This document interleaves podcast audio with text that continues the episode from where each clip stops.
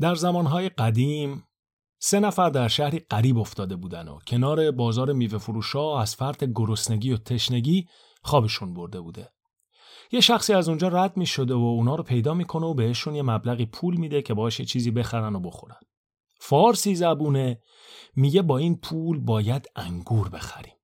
چون هم شیرینه هم آبدار. پس هم برای رفع گرسنگی خوبه و هم برای رفع تشنگی. اونی که عرب زبون بوده میگه لا لا لا لازمنا نشتري عنب بهالمصاري لانه هن حلوين وفيهم مي وهيك فينا نوقف العطش وفينا نشبع و بعدش اونی که ترک زبون بوده میگه Yok yok aslan. Gələk bu pulla üzüm alaq. Ona görə ki, həm şirindir, həm sulu. Pəs həm doyarıq, həm bir də ki susuz qalmarıq. بعدشم اونا چون حرف همدیگه رو نمیفهمیدن می‌زنن به تیپ و تاپ همدیگه و دعوایی میشه که بیا و ببین. اون وسط ولی یه نفر که هر سه تا زبون رو بلد بوده میره و یکم انگور می‌خره و میاره اون وسط و به اینا نشون میده و همشون به اشتباهشون پی می‌برن و تمام.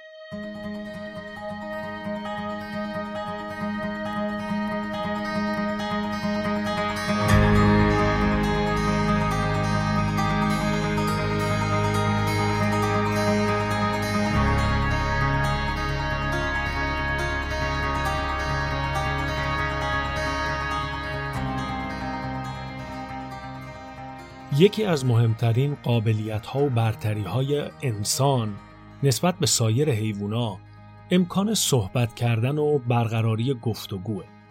در کل کره زمین حدود 6500 زبان گفتاری وجود داره که در بین اونا از نقطه نظر تعداد آدم هایی که به یک زبان صحبت می‌کنن انگلیسی، چینی مندرین، هندی، اسپانیایی، فرانسوی و عربی در ردبندی اول تا ششم قرار می گیرن و در انتهای این لیست زبان دومی قرار داره که تنها هشت نفر در دنیا اون رو صحبت می‌کنن و همه اونا در دامنه کوههای هیمالیا در نپال زندگی می‌کنن.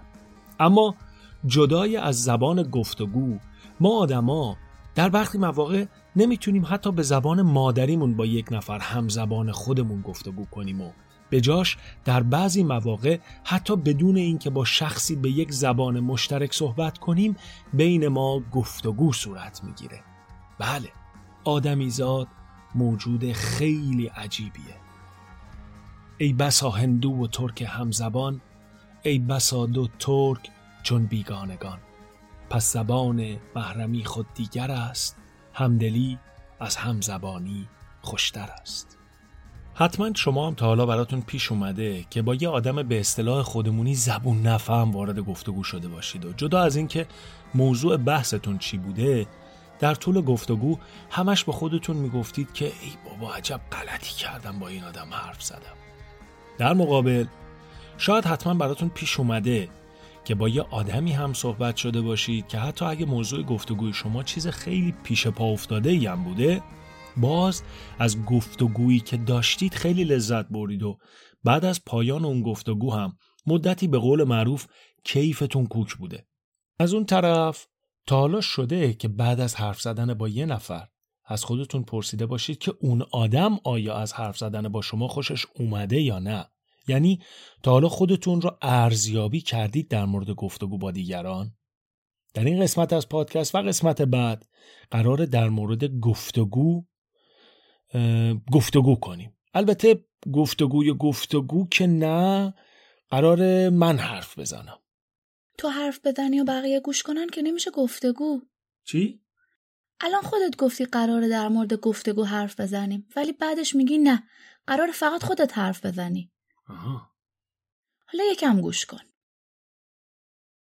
با پیشرفت هایی که در دنیای مجازی در این چند ماه گذشته و پیرو پاندمی کرونا در جهان اتفاق افتاد، گفتگوهای رو در رو و همچنین گروهی وارد دوران تازه شد.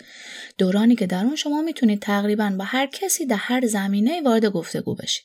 همچنین این قابلیت به کاربران شبکه های مجازی داده شده که گفتگوهای دیگران رو گوش کنن و در صورت لزوم وارد بحث بشن که اینم به نوبه خودش دستاورد بزرگی محسوب میشه.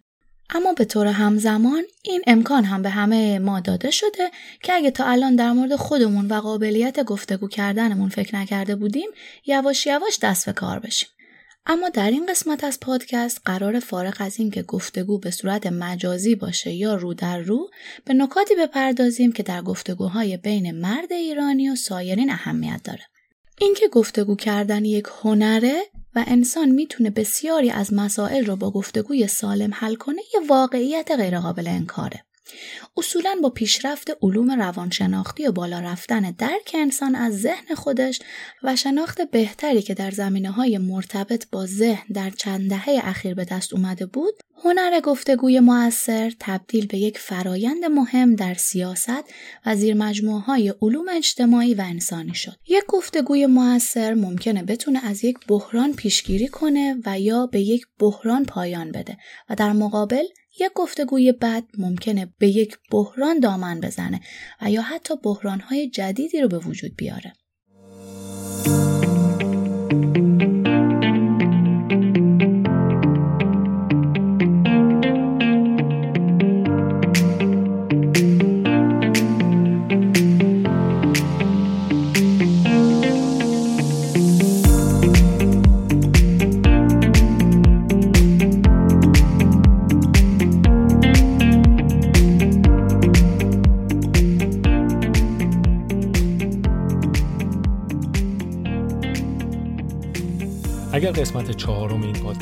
ندادید توصیه می‌کنم حتما اول اونو بشنوید و بعد دوباره برگردید اینجا. چرا؟ چون در اون قسمت درباره جنتلمن بودن و رفتارهای اجتماعی که از یک آقا انتظار میره حرف زدیم. الان به این چند حالتی که میگم دقت کنید و سعی کنید خودتون رو واقعا در این شرایطی که میگم قرار بدید. البته در ذهنتون. اگرم لازمه مثلا پادکست رو نگه دارید و یکی دو دقیقه به اون شرایط فکر کنید. خب آماده اید؟ شرایط شماره یک شما در مراسم عروسی دوستتون با یک مرد دیگه که همسن و سال خودتون هست و به نظر میاد که اونم از دوستای دوست شما باشه که الان عروسیشه سر یه میز نشستید.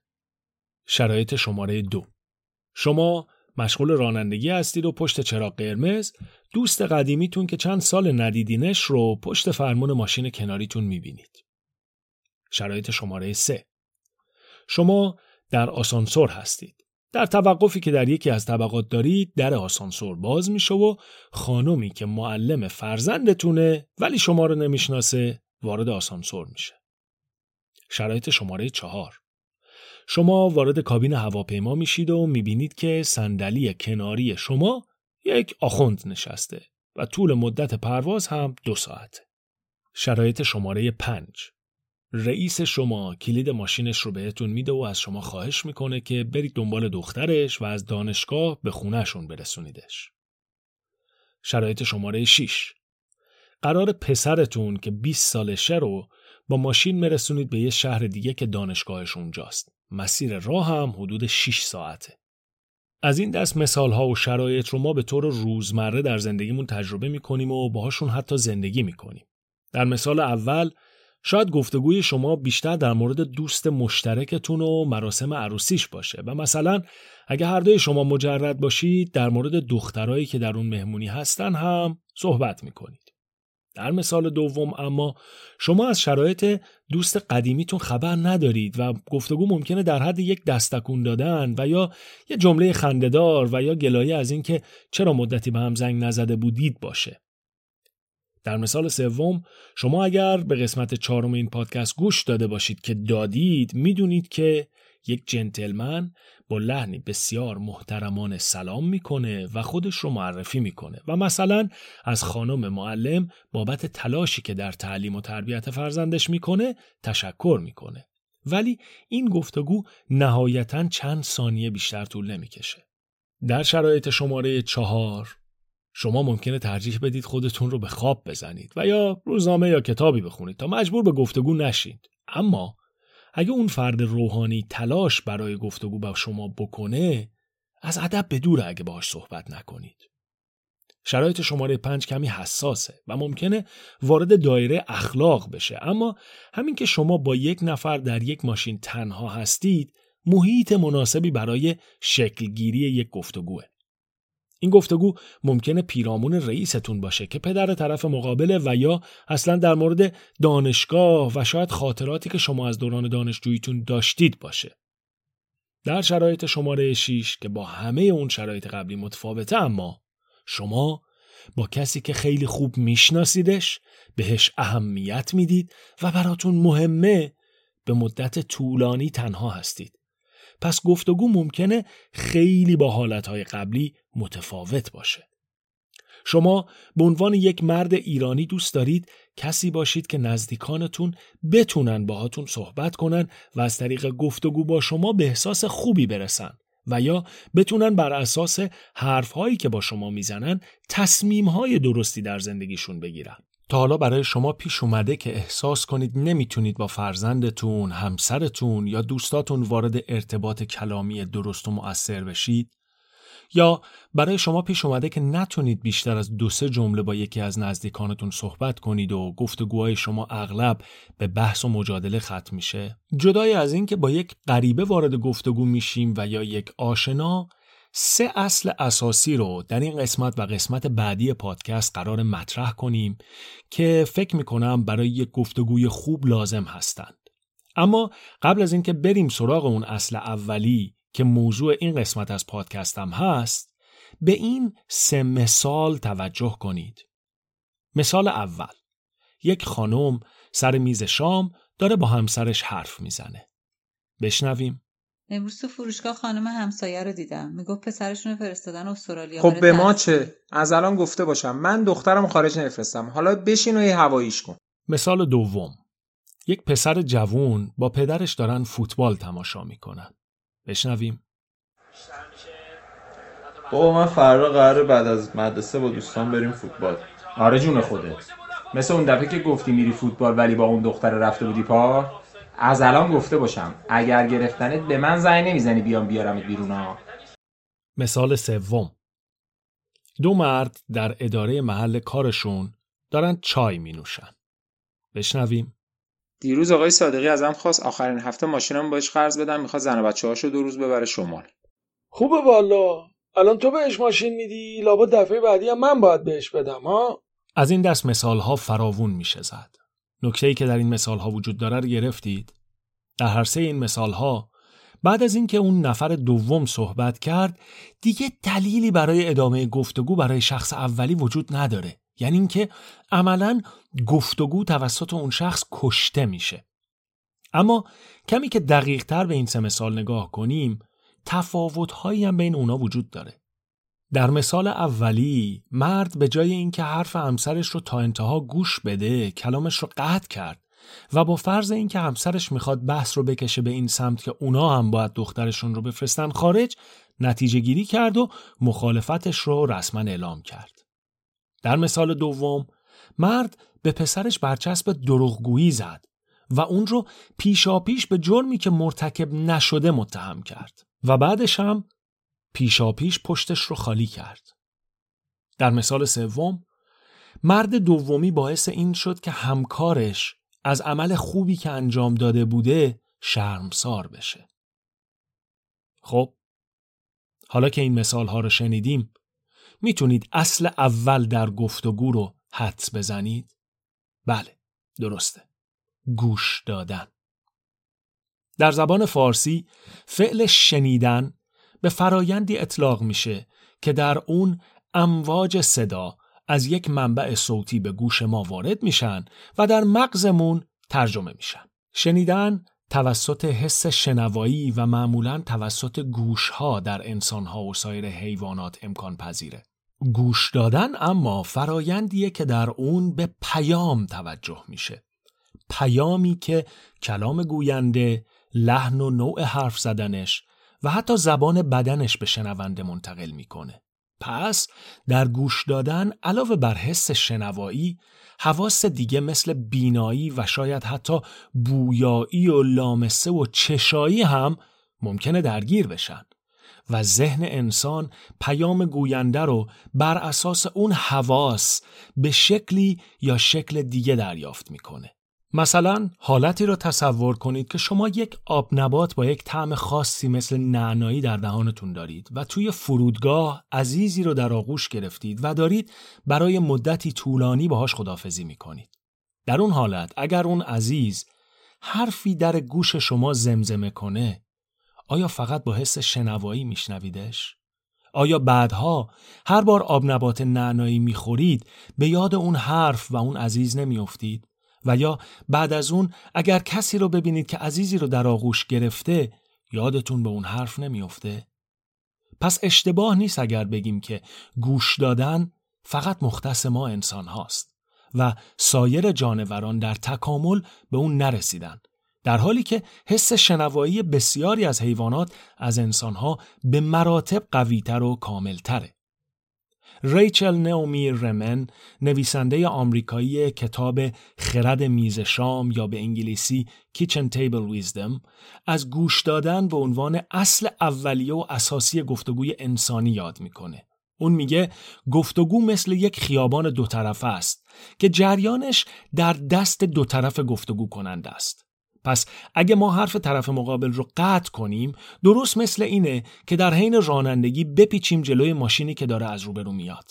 اما از اون مهمتر اشتباهی که همه ما در گفتگو می‌کنیم و ازش خبر نداریم اینه که درست در زمانی که طرف مقابل داره صحبت می‌کنه ما داریم جوابش رو در ذهنمون آماده می‌کنیم. و این باعث میشه که فعل گوش دادن در ما به شنیدن تنزل پیدا کنه و بعضا جوابی به طرف گفتگو بدیم که مناسب نیست. خاج نصیر الدین توسی میگه کم گوی و بجز مسلحت خیش مگوی. چیزی که نپرسند تو از پیش مگوی. دادند دو گوش و یک زبانت زاغاز یعنی که دو بشنو و یکی بیش مگوی.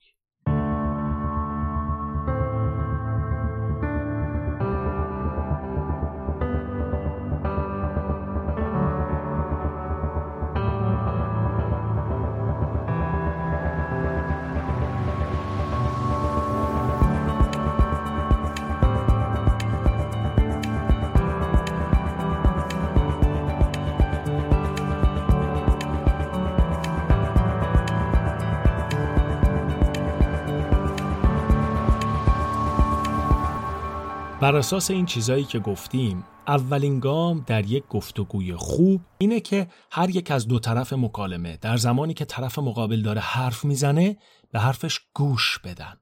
اما یک مرحله بالاتر از گوش دادن هم وجود داره که اسمش گوش دادن مؤثر یا گوش دادن فعال یا به انگلیسی active listening هست.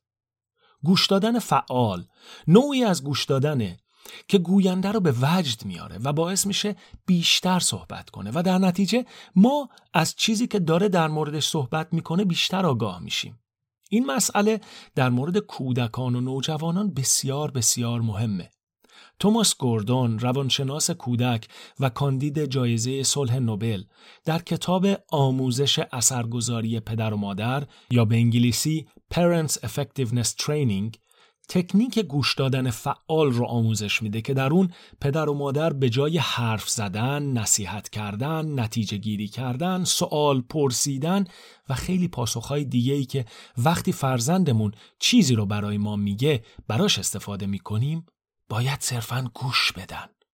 و هر از گاهی با یک کلمه مثل اوه راستی چه عجب چه بد چه خوب چه جالب و یا حتی با تایید کردن به وسیله تکون دادن سر کودک رو به ادامه دادن حرفش تشویق کنن.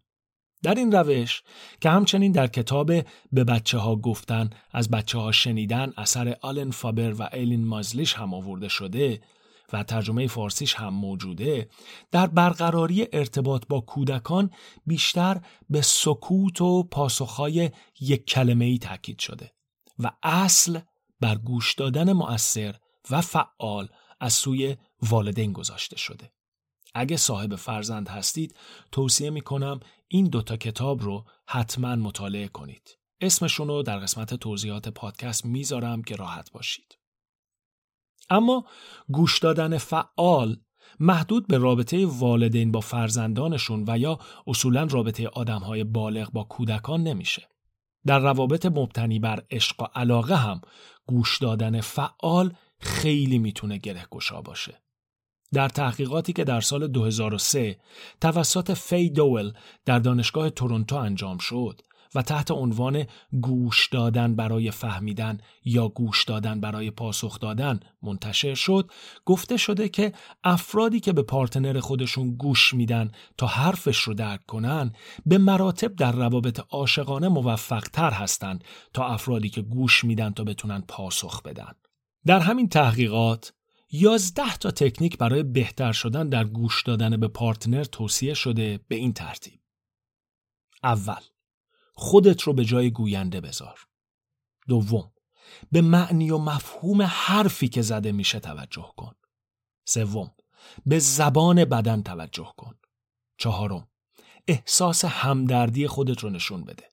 پنجم از قضاوت پرهیز کن. ششم به چشمهای گوینده نگاه کن. هفتم به احساساتی که همراه کلمات از گوینده خارج میشه دقت کن. هشتم به نوع گویش کلمات و بالا و پایین رفتن سرعت و تون صدای گوینده توجه کن. نهم چیزی که شنیدی رو یه بار دیگه در ذهنت با صدای خودت مرور کن. دهم از طریق تکون دادن سر، لبخند، اخم و یا گفتن تک کلمات تاییدی به گوینده بفهمون که حرفش رو می‌فهمی. و یازدهم هر از گاهی اون چیزی که از حرفهای گوینده فهمیدی رو براش تکرار کن و ببین درست متوجه شدی یا نه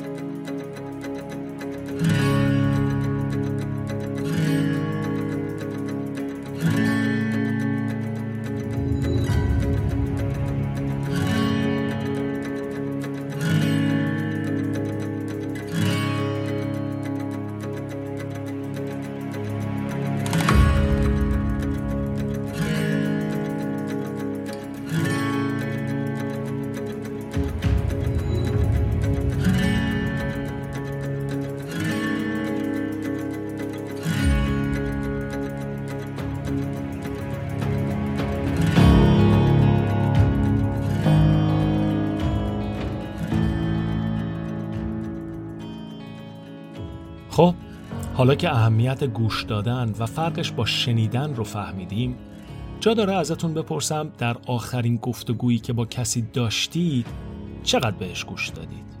چی از اون گفتگو یادتونه؟ لازمه که ازتون بخوام در گفتگویی که در آینده با کسی دارید بیشتر و بهتر و فعالتر گوش بدید؟ حالا بیایم و برگردیم به اون سه مثالی که قبلا شنیدیم و ببینیم اگر اون فرد دوم به جای جواب دادن فعالان گوش داده بود گفتگو به کجا می رسید. مثال اول زنی با شوهرش سر میز شام مشغول گفتگو هستن.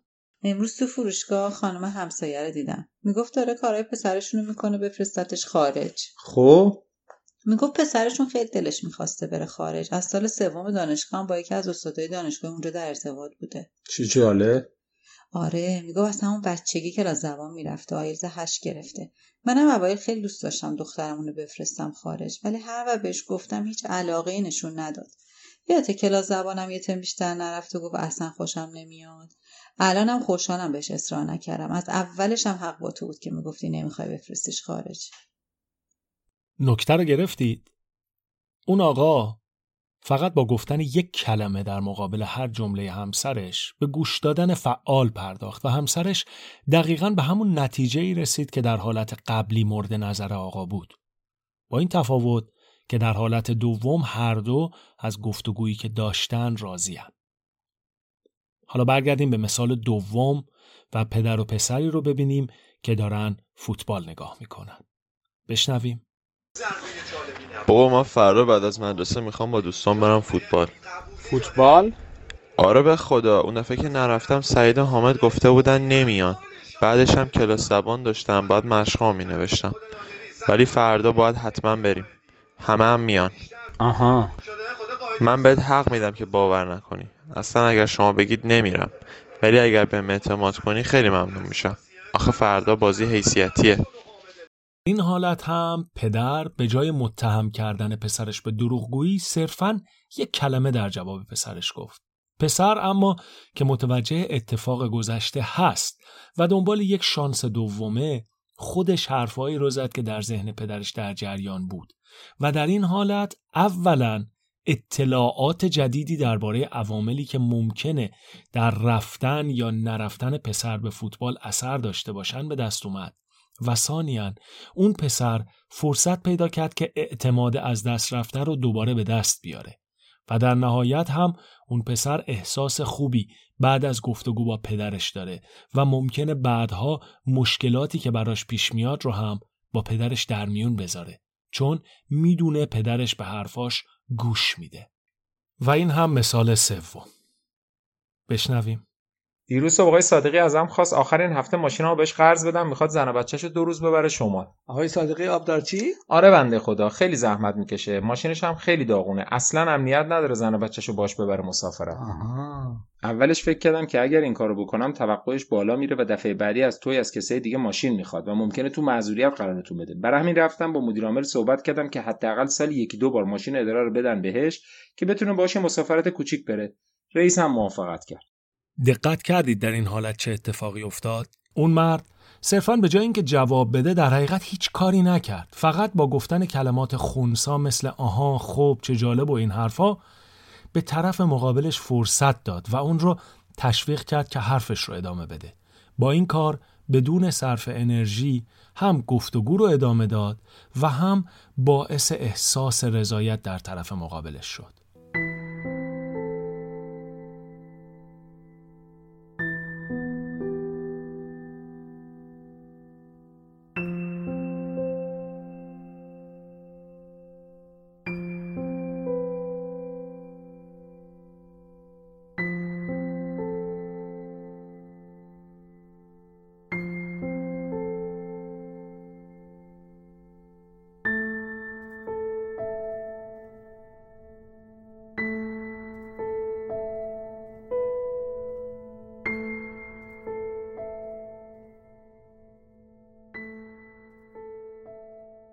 البته که همه شرایط مثل این مثال ها نیست و البته که همیشه اگر به طرف مقابل فرصت بدیم حرفش رو بزنه الزامن به اون نتیجه که ما می‌خوایم نمی‌رسه.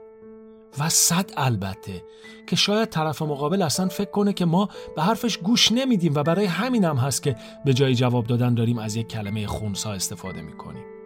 درباره تکنیک های گوش دادن فعال توصیه می‌کنم که اون دوتا کتابی که معرفی کردم رو بخونید.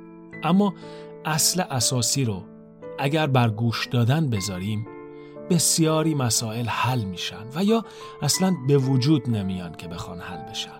ما مردهای ایرانی می‌تونیم و باید بتونیم به حرفهای همدیگه اونایی که دوستشون داریم و اونایی که دوستشون نداریم و یا حتی اونایی که با ما دشمنی دارن گوش بدیم.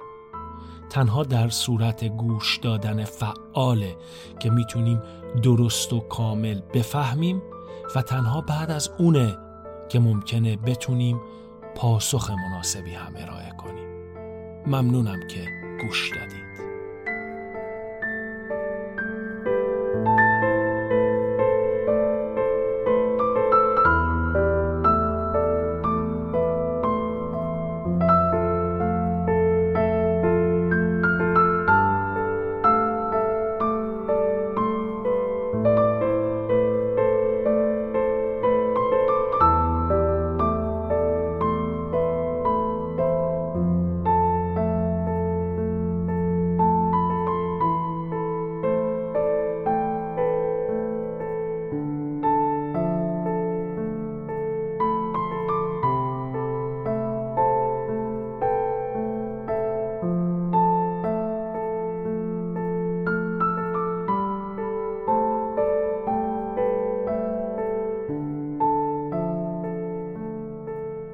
این ششمین قسمت از پادکست مرد ایرانی بود که من علی رضاییفر با کمک و همکاری همسرم محسا تقدیم شما کردم. تا قسمت بعدی پادکست مراقب خودتون باشید.